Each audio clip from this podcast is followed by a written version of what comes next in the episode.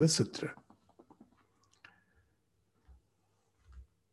ॐ योगेन चित्तस्य पदेन वाचाम् मलं शरीरस्य च वैद्यकेन योपाकरोत्तं प्रवरं मुनीनाम् पातञ्जलिं Ranatosmi.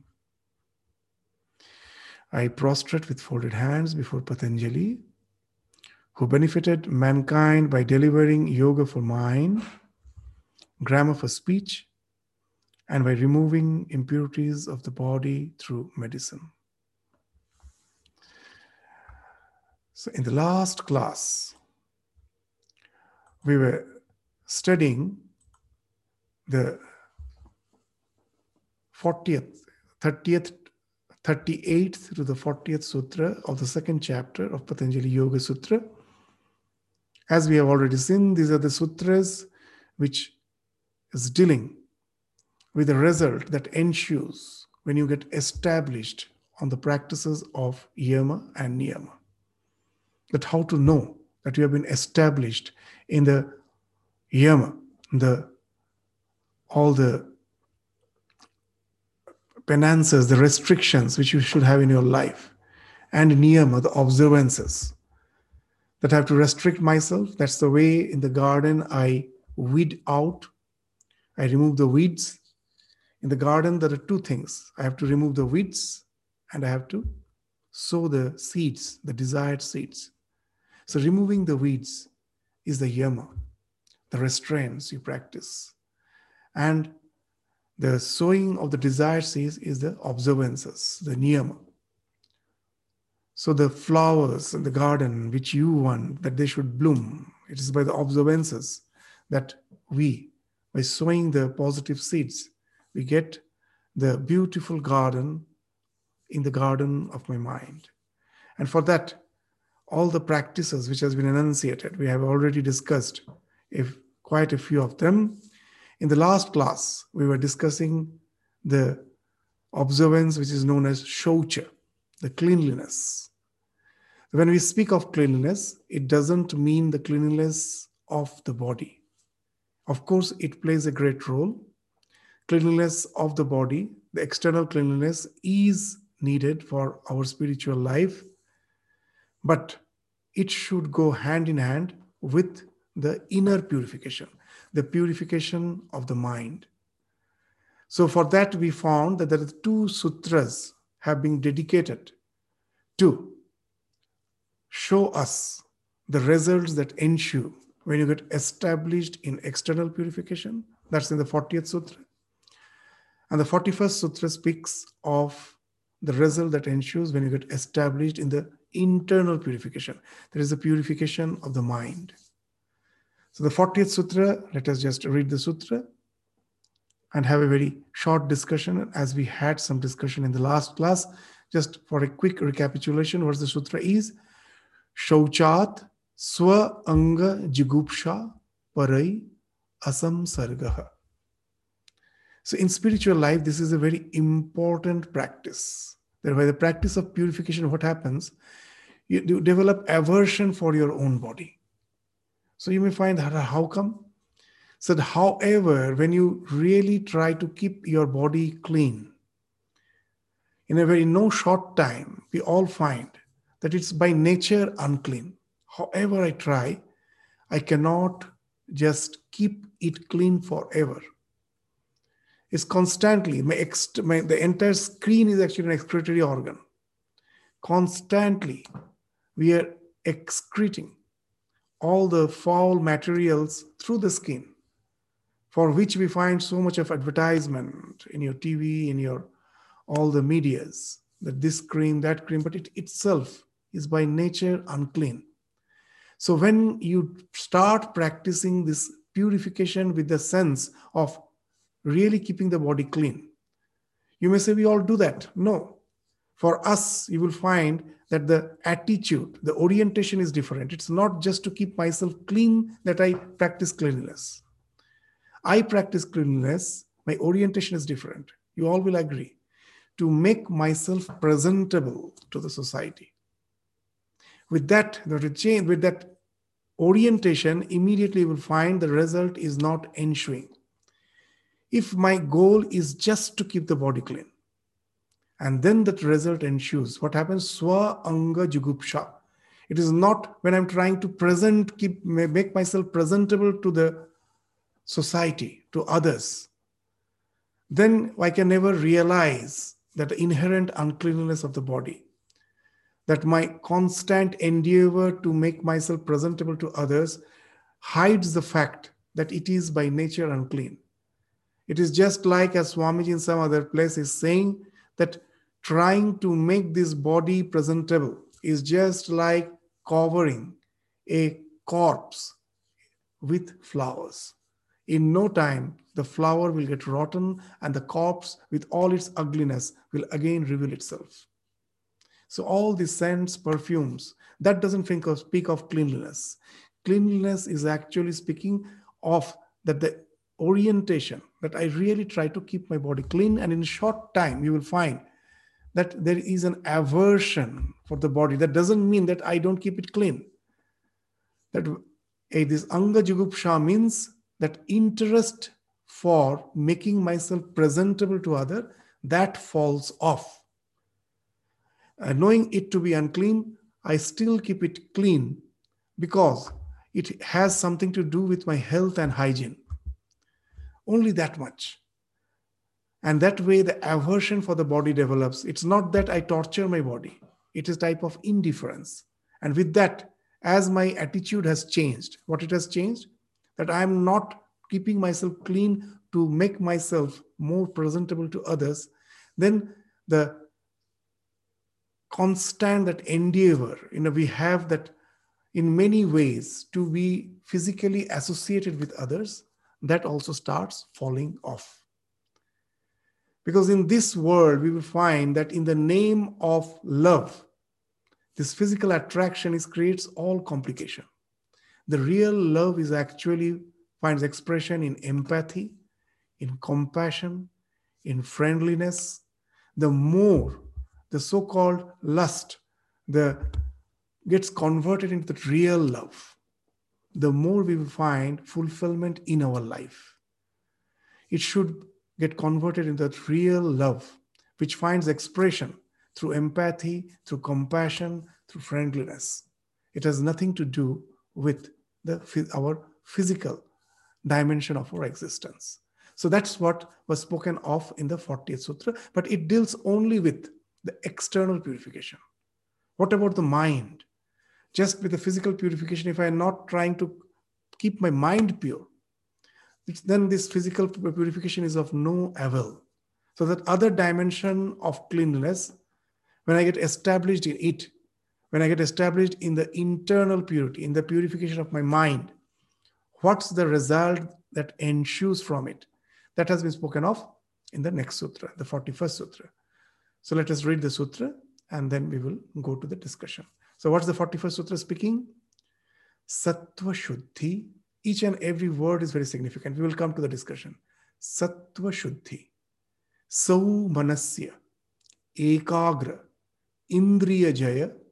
Atma Darshana Yogyatvani cha. So, what are the manifestations which happens manifestations in your personality finds expression what are the manifestations are there in your personality when you get established in this internal purification? Sattva shuddhi. What this word means? Shuddhi means purification. Purification of sattva. We will come to the discussion just for the time being because sometimes it's very difficult to just translate it in english because it has some spiritual intonations which just by one or two words we cannot simply translate. We will need to elaborate a bit on it. Just for the time being, let us translate it as the purification of sattva. What it means, we'll come to it. So that comes first. Once that purification of sattva, you got established in it, from that what happens? So manasya, the cheerfulness of the mind. The spirituality has nothing to do with the long face. When Swami Vivekananda, for the first time in the West, was delivering lectures, and they, he, it was noticed that immediately after the lecture, he's coming down from the dais, mixing up with all, and he's very cheerful, so laughing, smiling. And somehow that we have the, the, the idea of spirituality, The idea is that he should be very reserved, somber, very long face he should have. He shouldn't be just having fun with others. And when it was asked to Swamiji that how come being a religious preacher, you have so much fun and frolic? He told, yes, that's the point. I am a religious preacher. I am not a dyspeptic. I'm not dyspeptic. That when that your mind is pure, it first expression it finds in that cheerfulness. It's not some tinkling your nerves with constant excitement. It doesn't that so Somanasya doesn't speak of that. When you get rid of the baggages which you are constantly carrying, carrying in the form of worries and tension, we are always carrying that. And we are got so habituated with it, we never know that if we can just keep this weight down, what how relaxed, relaxed I feel. We got habituated with carrying these baggages of worries and tension. We think it is something normal. And by chance, if it is taken down, and suddenly we feel, oh, I'm so relaxed. I never felt it. This weight, these all these baggages became my existence. I thought that's the normal existence. And somehow I got rid of it. And immediately what I find, oh, tremendous relaxation. That that actually speaks of somanasya. It's not excitement, it is relaxation. Somanasya speaks of. From the Shattva Shuddhi that we will come, comes the So Somanasya. From that comes Ekagrata, that one pointedness. The more your mind is relaxed, the more one pointed it becomes. So these words are very important because, because with relaxation, we may have the idea that my mind now is in a lethargic state. It cannot be focused. No. When you're really relaxed, then only you can think of the real focus, ekagrata. And when you are focused in something, then only you can get rid of your bodily ex- existence. That leads to Indriya Jaya. You transcend your senses. And ultimately, you develop the capability to realize who you are. Atma, Darshana, Yogyatva.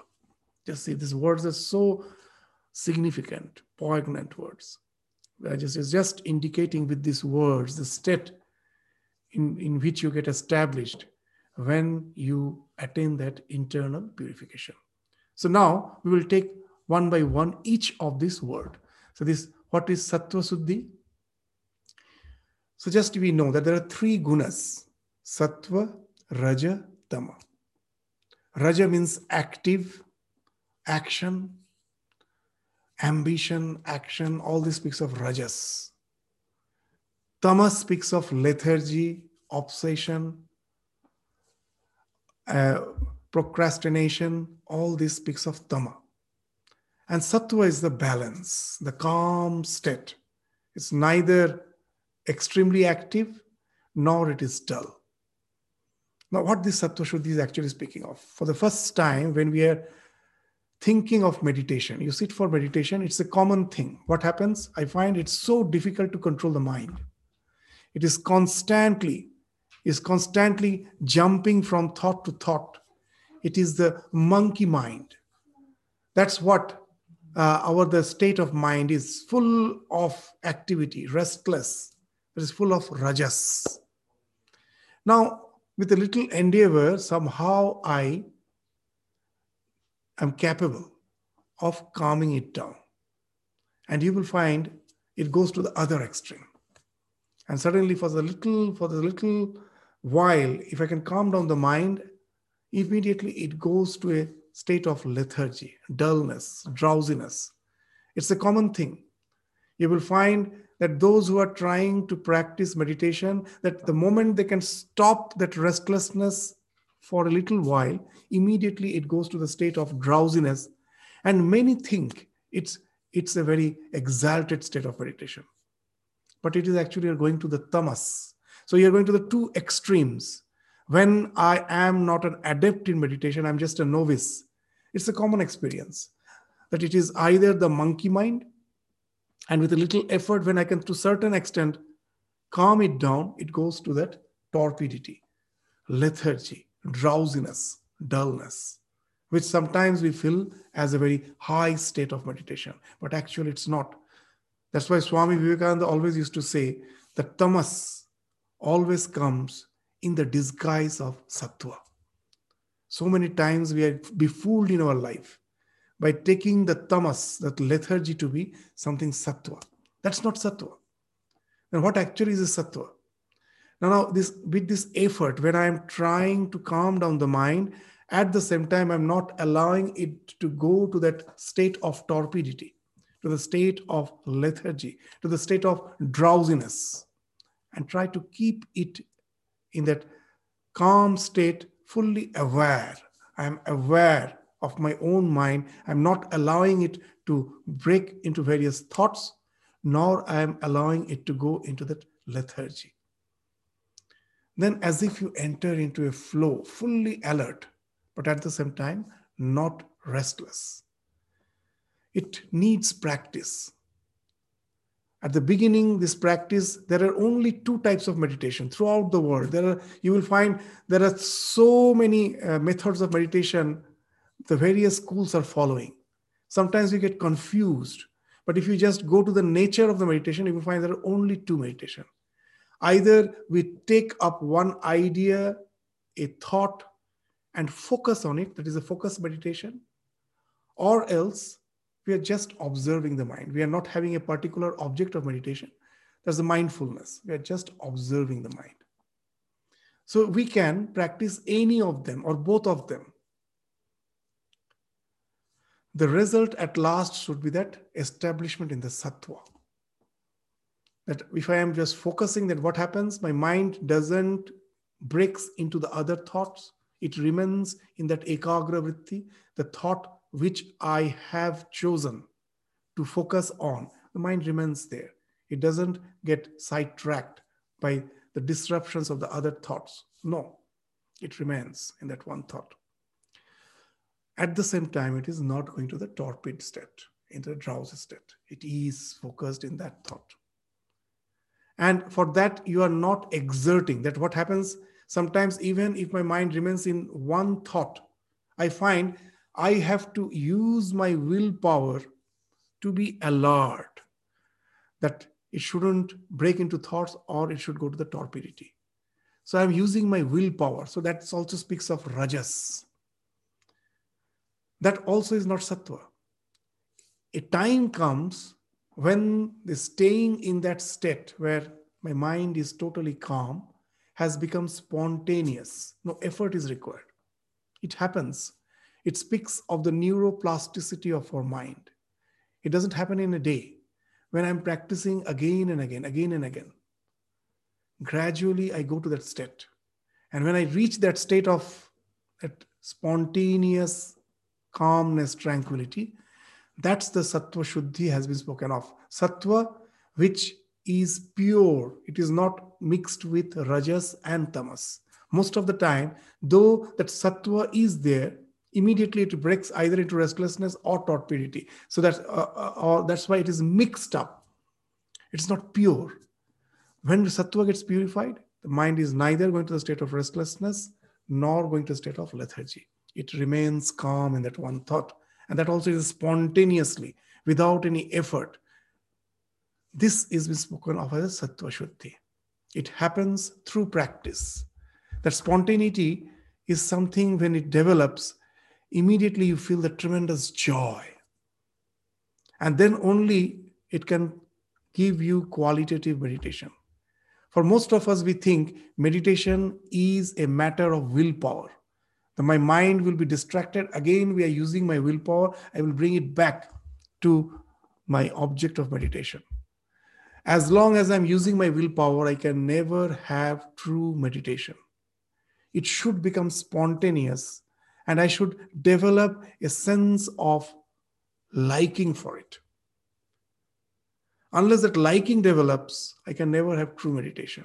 Emotion should get involved with your practice. That just to understand, when the mother never has to sit down and meditate on the child lest she forgets her child.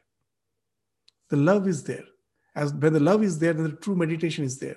Whatever she might be doing, a part of the mind is always for the child. The where the child is, I have to feed it or whatever. 24 by 7, the mother's mind is on the child, whatever she may be doing, and a part of the mind is always there for the child. So this meditation, that is a real meditation, that is spontaneous meditation. There, there is no need for willpower. So that's the real meditation. Unless the my meditation has got tagged with my emotion, I can never have true meditation. How it happens? By constant practice, it happens. We have to go on practicing. To take the meditation into that stage where I start liking it, where my, my emotive faculty gets involved, that practice alone is the way. I have to have patience. Swami Vivekananda used to speak of 3P. That speaks of the entire spirituality purity, patience, perseverance. It doesn't happen in a day. I have to go on with it. As Swami Vivekananda used to say very nicely that spiritual evolution is just not like a downpour. It, rain is there like a downpour. I can see the rain is falling, the ground, ground is getting drenched. He used to say that spirituality is like the falling of the dewdrops. When it has fallen, I haven't noticed. I go out, I see the entire ground, the grass field is drenched with moisture, with water. When it has fallen, I haven't seen. It has happened unperceptibly. It takes time. That at any moment of time, uh, almost there is no visible change. Most of the people get frustrated in the spiritual life thinking nothing is happening. But with an example, you will understand that it is happening, but it is imperceptible. How? What an example? What example we can cite here? Just take the Shivalinga, that smooth, that stone, which we worship as the Shiva. It was a coarse rock on the, most probably on the river bed. For about a hundred years, it was lying there, and the water, the stream of the water was flowing over it. At any point of time, if you just look at that coarse rock, no change is there, no change is visible. But change is happening. In hundreds of years, that all the angularities have washed away. You find it has become a very smooth uh, a stone. And now it is so valuable that I use it for my worship. So that's how the mind is. The mind, with all its angularities, is like that rough rock, coarse rock, with lot of angularities. My ekavritti, my, the, my meditation should be like a flow of the river. At any particular time, almost there is no change visible, but it's happening. So for that, I need patience and perseverance. That flow should go on. I should never stop that flow. Again and again, I should go on trying, trying, trying with each and every attempt. You know it for certain that your mind is getting cleansed. Your mind may again distract. Again, you try, it is getting cleansed. How? Because whatever is in my mind is not something which is there by itself. I must have thought all of those thoughts consciously at some point of my life. And we believe in transmigration, if not in this life, in some past lives. What I have done consciously, that has gone into my subconscious mind. Anything which is entering my subconscious mind, the only gateway is the conscious mind. Through the conscious mind, it goes to the subconscious and goes and stays there. And once it is there, now and then it starts popping up. Subconscious mind, all the thoughts will pop up and it will come to the surface of the conscious mind. And that's what is constantly happening through our life. This all these subconscious thoughts are now and then popping up. And that is distracting mind. They come, they pop up, and my mind gets distracted. Then how I can control the mind? The only way is go on thinking again and again that the object of meditation, the thought of meditation which you have chosen, go on repeating. It distracts, again I try. What happens, you know?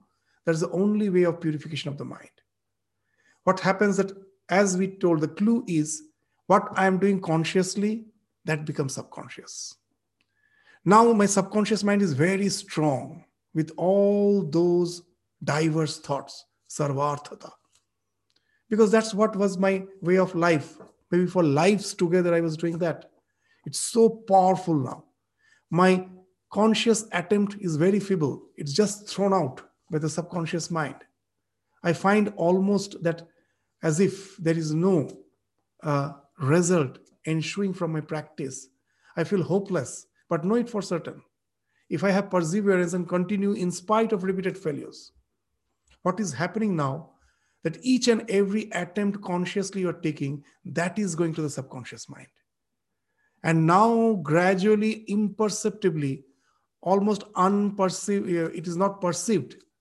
This all this attempt for keeping the mind concentrated that is gradually sub saturating your subconscious mind to give an example for this practice type of practice suppose my mind is just like a cup full of turgid contents.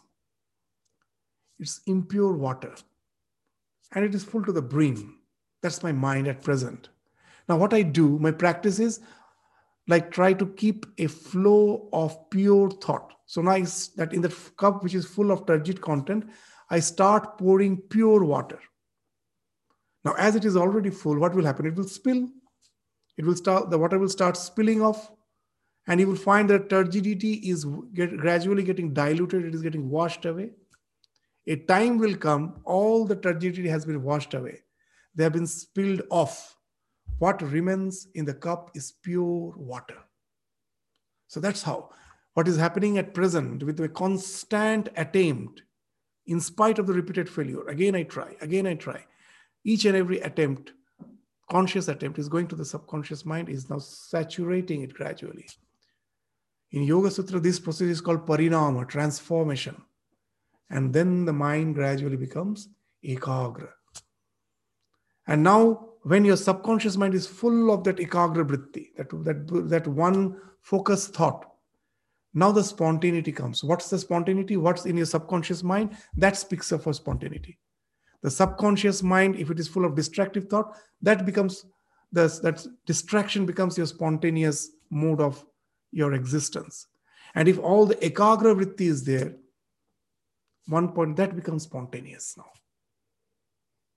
And the, anything which is becoming spontaneous immediately you start liking it. And then the practice becomes more intense. You know in this life whatever we like all the things we like all our so-called obsessions. All the obsessions how it has grown. Even the evolutionary uh, scientist will say how it has grown. That today's necessity becomes tomorrow's obsession. What i do out of necessity today and we go on repeating it out of necessity it, crea- it creates gradually a groove in my mind by this repeated practice and a time comes when i forget the necessity it has become my obsession once the road is formed now i like to traverse to that road that necessity I forget. And that's how we get trapped because of this way of operation of our mind. It gradually takes what you say that takes us, what you say, uh, Um, encircles us downwards. It just goes on, it take, just go on encircling us down. We can again move out of it. How? That we will try to understand and then we will understand the sattva so this it, it speaks various dimension of your understanding that you know that what has happened just that example which we state again and again that how we get obsessed that a child is not drinking milk and what the mother does adds a little sugar and immediately will find the child is suckling that the likeness for something sweet is something very innate that's why we always give the chocolates to the child. Immediately, you will find they will grab it. Why that? From where we got that innate, as if from birth it was there. Why it is innate, that like liking for sweetness, for sweet things, isn't it? The nature scientists will say you a very eh, that's interesting thing that how we have evolved that when we were food gatherers, we were not food producers. We haven't learned agriculture, our ancestors. They every day used to go to the forest to collect the food, to gather their food. So they used to collect the roots, the herbs, as the fruits as their food. And in no time, they discovered a wonderful thing that anything which is sweet in nature is never poison, is never toxic. Other tests, there's a doubt. Anything sour may nourish us, but may be toxic also. Anything bitter may nourish us, but may be toxic also. But if anything is sweet, 100% you can be sure in nature, anything sweet is going to nourish us, it is not going to kill us. So it was out of necessity that, yes, they discovered that anything sweet is something which nourishes us, it never kills us. Out of necessity, most probably they had no test for it. It was out of necessity, they were in search of sweet fruits, sweet herbs, sweet fruits. And now what has happened? Any food, there's hidden sugar. It has become our obsession. And from that, you're getting obesity, you're getting blood pressure, all the lifestyle diseases, you will find that so much awareness is now that we should have to avoid that excessive sugar we are taking. It has become obsession. We forgot the necessity. And it, instead of nourishing us, is now killing us. And that's the truth for all our obsessions. All the things we think which we, gives us pleasure Sri Ramakrishna in the gospel again and again is repeating Kamini Kanchan Maya. Kamini Kanchani Maya. And we sometimes think, uh, so many will be thinking that, oh, Ramakrishna again and again is repeating the same thing. He's a misogynist. What has uh, that? But actually, what he's speaking is the truth that lust and gold is Maya. Why? Those are the two things without which I cannot think of life. Lust means for propagation, wealth for sustenance. I cannot think of life without. Just two. They're necessity. But from a bacteria till the human being, that's the necessity which is common to all of us. We need food, we need to procreate. And by constantly repeating that necessity, it has become a terrible obsession. What's the obsession? You open the newspaper, you just open any news channel and just listen to the crimes every day going on and just try to find out a single crime which is apart from these two. Not a single. Either it has to do with the lust or with the wealth. So, what has happened? The necessity has got converted into obsession. And that's how my mind is gradually, spirally taking me downwards. How to get rid of it. Now, I someone tells, meditate on God the one only thing which is changeless in this change, changing world. Maybe it's a concept for me at, at present. But I take that idea. I most probably it's just a make believe at present. It has nothing to do with my realization. But I take that idea and start meditating on the concept of divine in whatever way it may be. And what happens? The same thing when I'm repeatedly doing it again and again, again and again. I'm using that drawback of the mind, the weakness of the mind, to use it in a positive way. The weakness now becomes my strength. What happens after some time, by repeated practice, suddenly I will find obsession is growing for it. I started liking. Previously, I had to do it with my willpower. Now, the liking for it has developed because you are creating a new path you're creating a new path in your mind with this repeated practice using the same neuroplasticity. And the moment that little liking comes, you're safe. As in the Bhagavad Gita, it has been told, Swalpam apyasya dharmasya trayate mahato bhayat. A little practice of religion, of spirituality, can save you from the great danger. How? But the little practice, when that liking comes, even a little liking has come, now you're safe. Now someone comes and says you, these are of no avail. You may be intellectually convinced that these, are, these all practices are of nonsense. But on the third day, you will find you cannot stay without that practice because you have got little to certain extent addiction. And this addiction is going to save you. How it is going to save me? Very interesting. You will find that this new addiction is qualitatively different from all other addictions. In my in the process of evolution, all addictions were dependent on something external to me. Either it is wealth, or it is relation, or it is my name and fame because of some status in my life. All these have to depend on something external. As a result, it is constantly full of concern. Till I get it, constantly I have the fear I may not get it, whether it is relation, whether it is wealth, whether it is your position in life. I may not that I what I am aiming, I may not get it. And once I get it, still again the fear is there. I may lose it anytime. This is the concern related to yoga kshema. This yoga is not a spiritual yoga. Yoga means to attain something. Till I attain the fear of not getting it is there. Kshema. And once I get it, the fear of preserving, that I may not preserve it, fear of losing it is there. So the kshema is preserving. So always with all our obsessions, the concern factor is there. But now, this spiritual practice, maybe it's a make believe. There is no God. For the time being, let us forget that it was a mere make believe. That's what uh, the world's trend is now. That is all make believe. Yes, I may take it as a make believe. Let me take it. But it has saved me a great what? This make believe, this mental process which has started it is it has nothing to do with something external. I come back from my work i sit down it's just a mental process. It is always with me. No one can take it away from me. As one song of mirabai is there kharche nahi koi. What's this wealth like?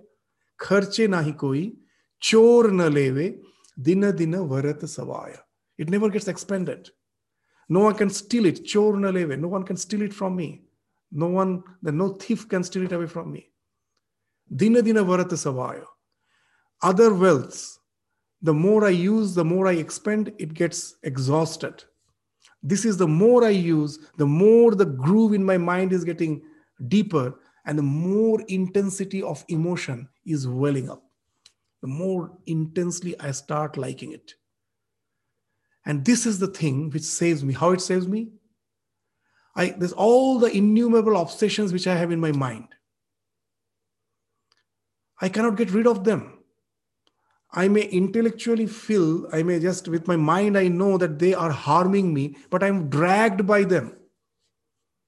And because I'm obsessed by them, I've already created those paths.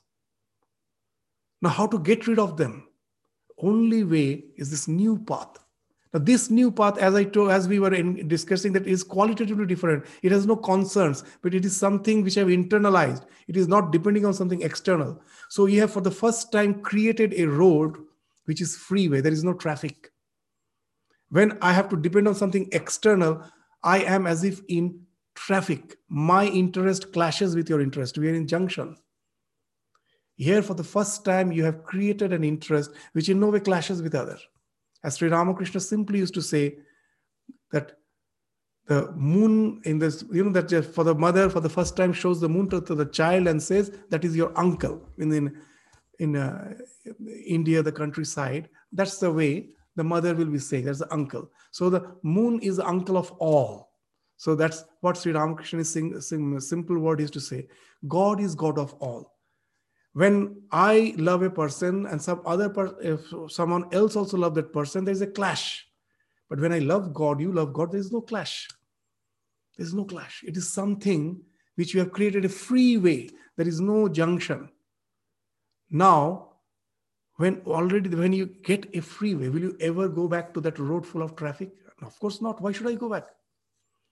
So now what happens? Now your natural tendency becomes to traverse through this path, which is freeway, which is, having no such traffic junctions.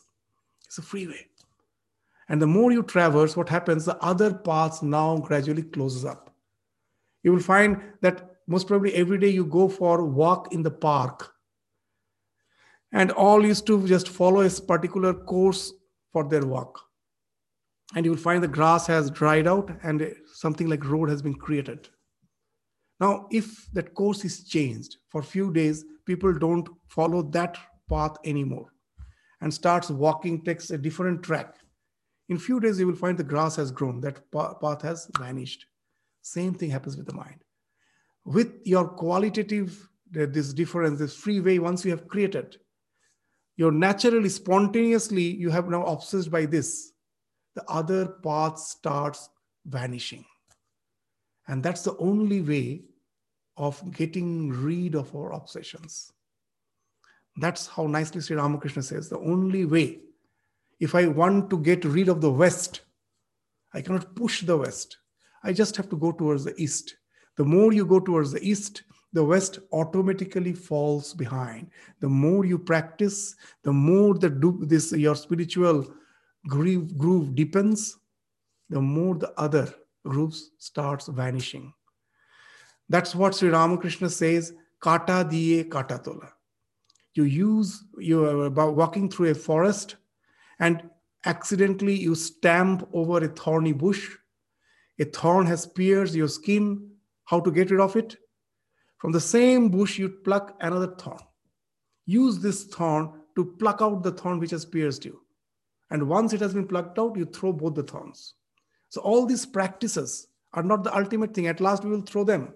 I own neither the bad thoughts of my mind, I neither own the good thoughts. At present, they are very important, valuable. But a time will come with this thorn, I plucked up this thorn, I will throw them both. They are not of any use. As Buddha used to say, he is a fool who, after crossing the river, carries the raft on his shoulder. There's no need for it.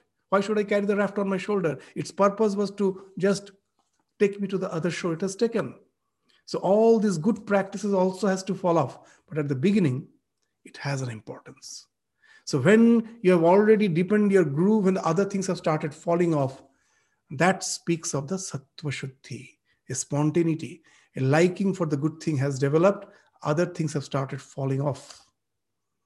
So now you will understand that sattva shuddhi, your, in, your, your sattva is bereft of rajas and tamas.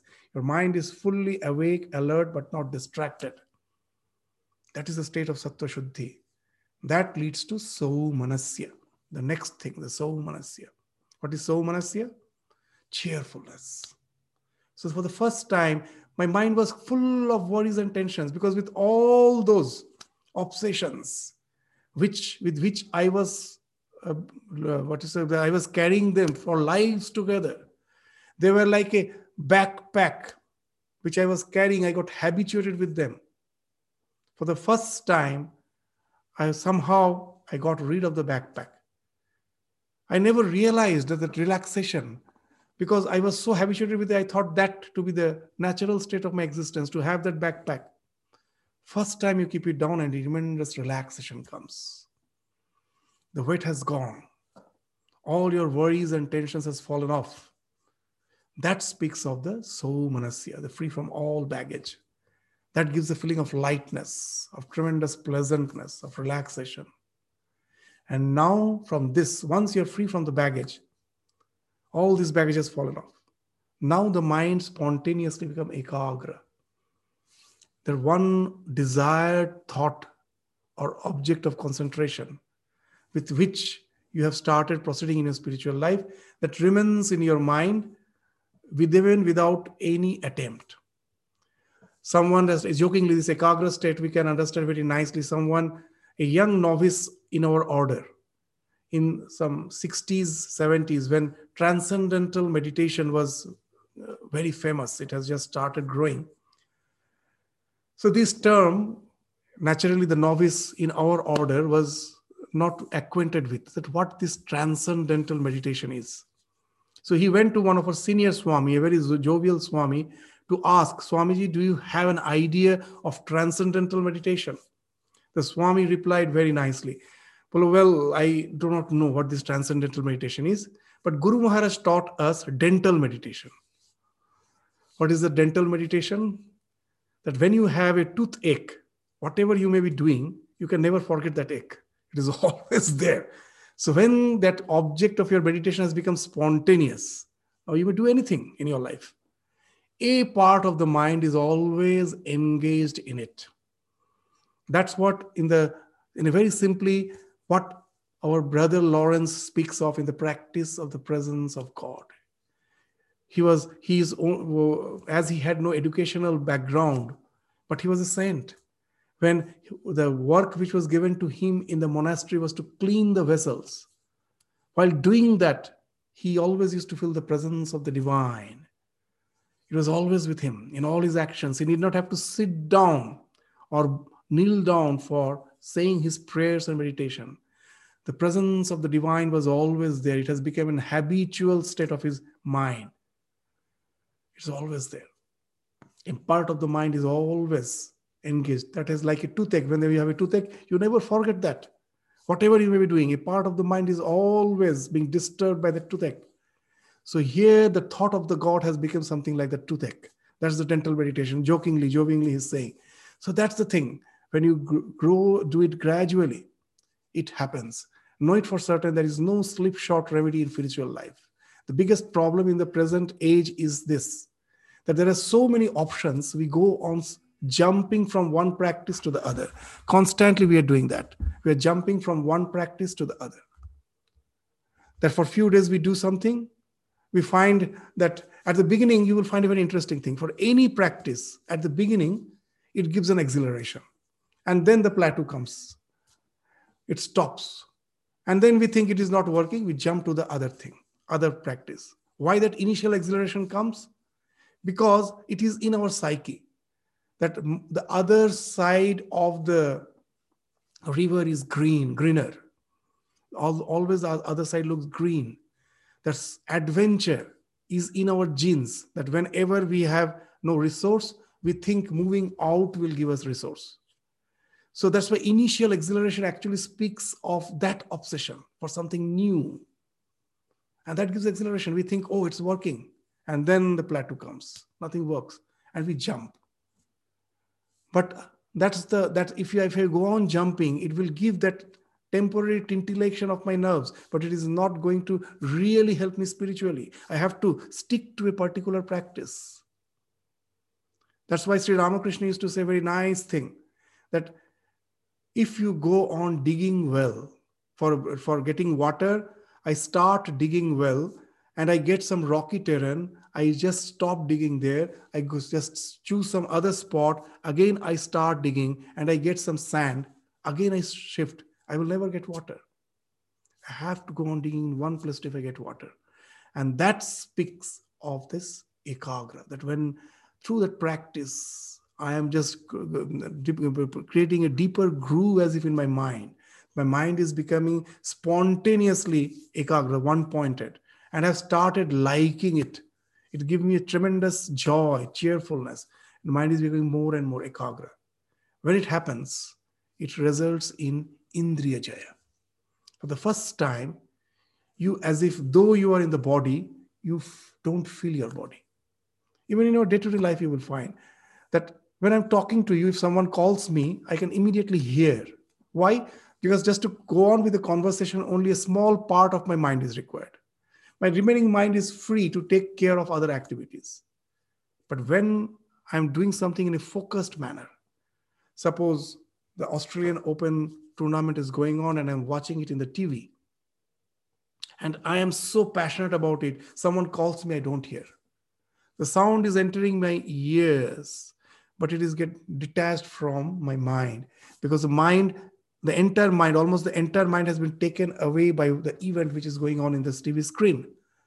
So that no, this very that the amount of the, the portion of the mind required to just respond to that call has been taken away by my object of concentration that falls off automatically. If it is still more intense, if the concentration is still more, when the match is going on, most probably it's the time for lunch or for the dinner, your family members call you, you don't feel hunger. Because hunger is nothing but a biological alarm, isn't it? It's a biological alarm that your body is giving that alarm. Now it is time for food. Now it requires the food for the alarm to be active. It requires a part of your mind.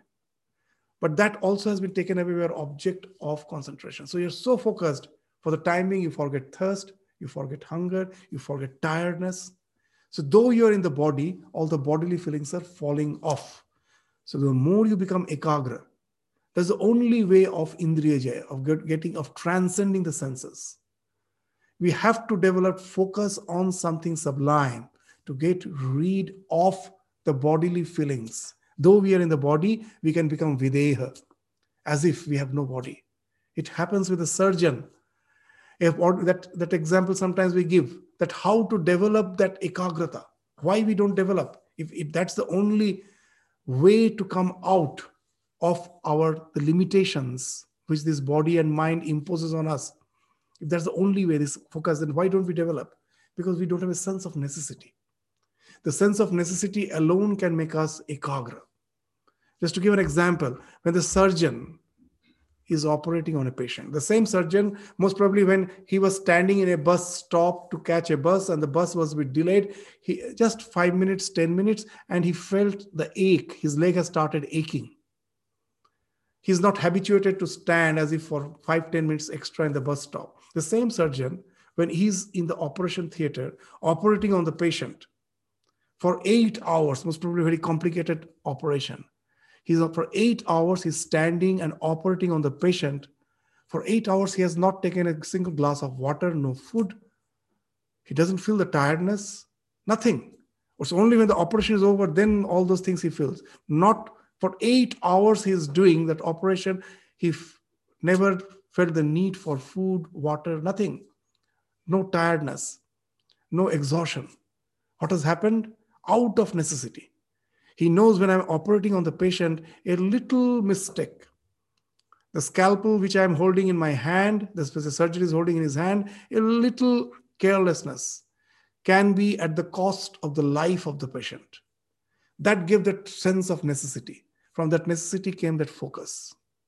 Sri Ramakrishna used to say a very nice thing, you know, that we say we are spiritually oriented, but we are all atheists if you know there is a treasure in the next room which is locked, and suppose I am a thief, can I sit quietly?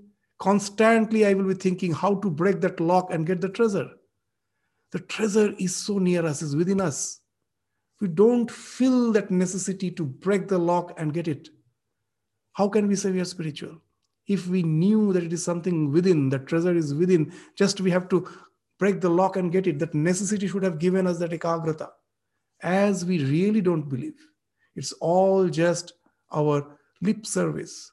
If you would have really believed that ekagrata is bound to come, we don't have that sense of necessity. Once the sense of necessity comes, ekagrata is bound to come, and from that the indriya is bound to come. The more you're focused, the other things are bound to fall off.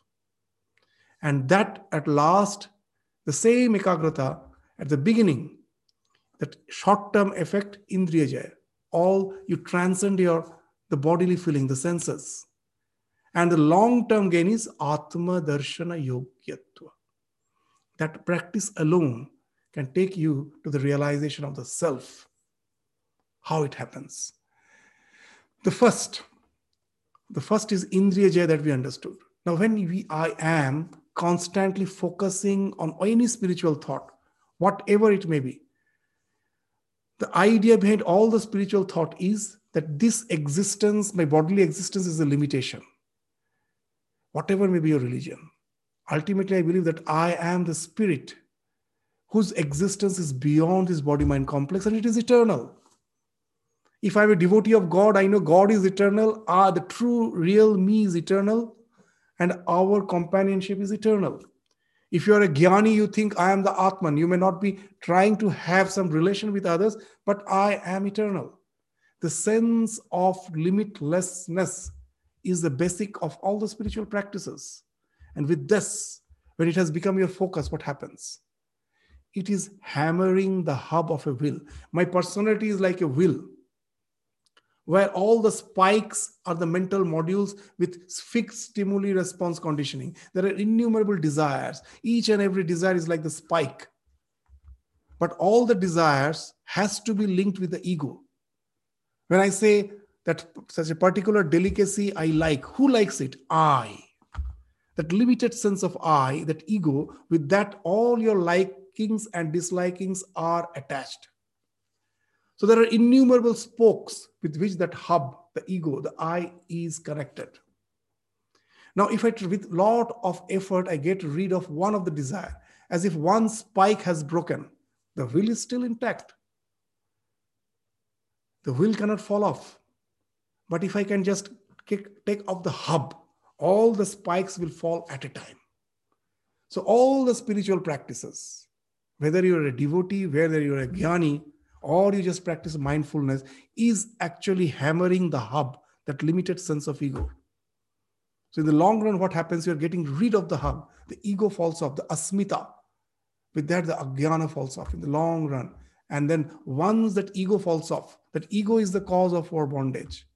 As someone asked Ramakrishna, when shall I be free? Immediately the answer of Ramakrishna was, when I cease to be. Ami mukto hobo kabe, ami jabe jabe. That I is the cause of our bondage. The I is the core of all our sin. In the, in the English word, the sin, S I N, literally, I is the thing which is the core of S and N. I is there in the middle. And in spiritual sense, also, that I is the core of all your sin. That all this so called this, let the I fall off, everything falls off. Immediately, you can become one with the reality which you are the soul, the Atman. So, the same practice, which at the beginning helps me to transcend the senses, that of course is very helpful. In the long run, it enables me to develop the capacity to be really free, to just throw off this ego as a trash, janjal. It's, I throw it off. And for once for all, I get established in my real self. I don't need the crutch of the mind and senses for my own existence. I throw off that crutch and assert my freedom my swarajya, that my independence. I was always independent. Somehow I was being ignorant of it. I thought I am bound. That crutch was never required. But I thought that I am lame and I was taking up the, uh, taking the help of the crutch. Someone takes it off. My friend, I can just walk. I was actually no need for that crutch. So for all our mind and senses are like that crutch. At present, because of the ignorance, I feel that those are the things without which my existence cannot be. The spiritual awakening takes away that all those things to take you to that realization that you need your for your existence you need none of them you are the eternal soul ever existent and that's how this ekagrata though initially it is taking to the indriya jaya ultimately it is leading to the atma darshana yogyatva so you find that each of these sutras are very wonderful. Means they, though they are speaking of a particular stage of your spiritual life, but if you practice it really perfectly, it is taking you to the ultimate. So they are, though they apparently appear to be sequential, but actually they are all complementary. All these practices are complementary. Each of them by itself has the capacity to take you to the ultimate realization. Then why so many paths has been spoken of? It's just like uh, to help you with all that as a human being, we have so many temperaments. We are intellectual, we are emotional, we are active. So why not use all the faculties so that I can accelerate my journey? So this each of them individually can take you to the perfection, but I use all of them, not a sequence all are complementing each other so that it can accelerate my process. As Sri Ramakrishna used to say, that for in the olden days in the village, the goldsmith to smelt the gold, to melt the gold, needs a optimum temperature of the fire. Now, how to get the temperature? So he will be using so many fans with two hands. This below, uh, he's blowing the fire so that it flares up if his legs are uh, moving a paddle, which paddle is again connected to another fan. So that also adds up. And with the mouth, there's a pipe he's blowing. So using his mouth, his hands, his legs, all together create flares of the fire to get that optimum temperature to melt the gold. So why Sri Ramakrishna is giving that example? He's saying that God has given me so many faculties. Why to be one-sided and just get biased with only one faculty? Use all of them and be free as quickly as possible. Accelerate your process. The spirituality, uh, if we leave it in the hand of nature, we all are going to be free, either today or millions of years later. But spiritual practices are meant to accelerate that process, nothing else. We are all bound to be free. So this acceleration can happen if I use all the faculties. So that's what all these sutras actually speak of. They're not sequential, they're all complementary.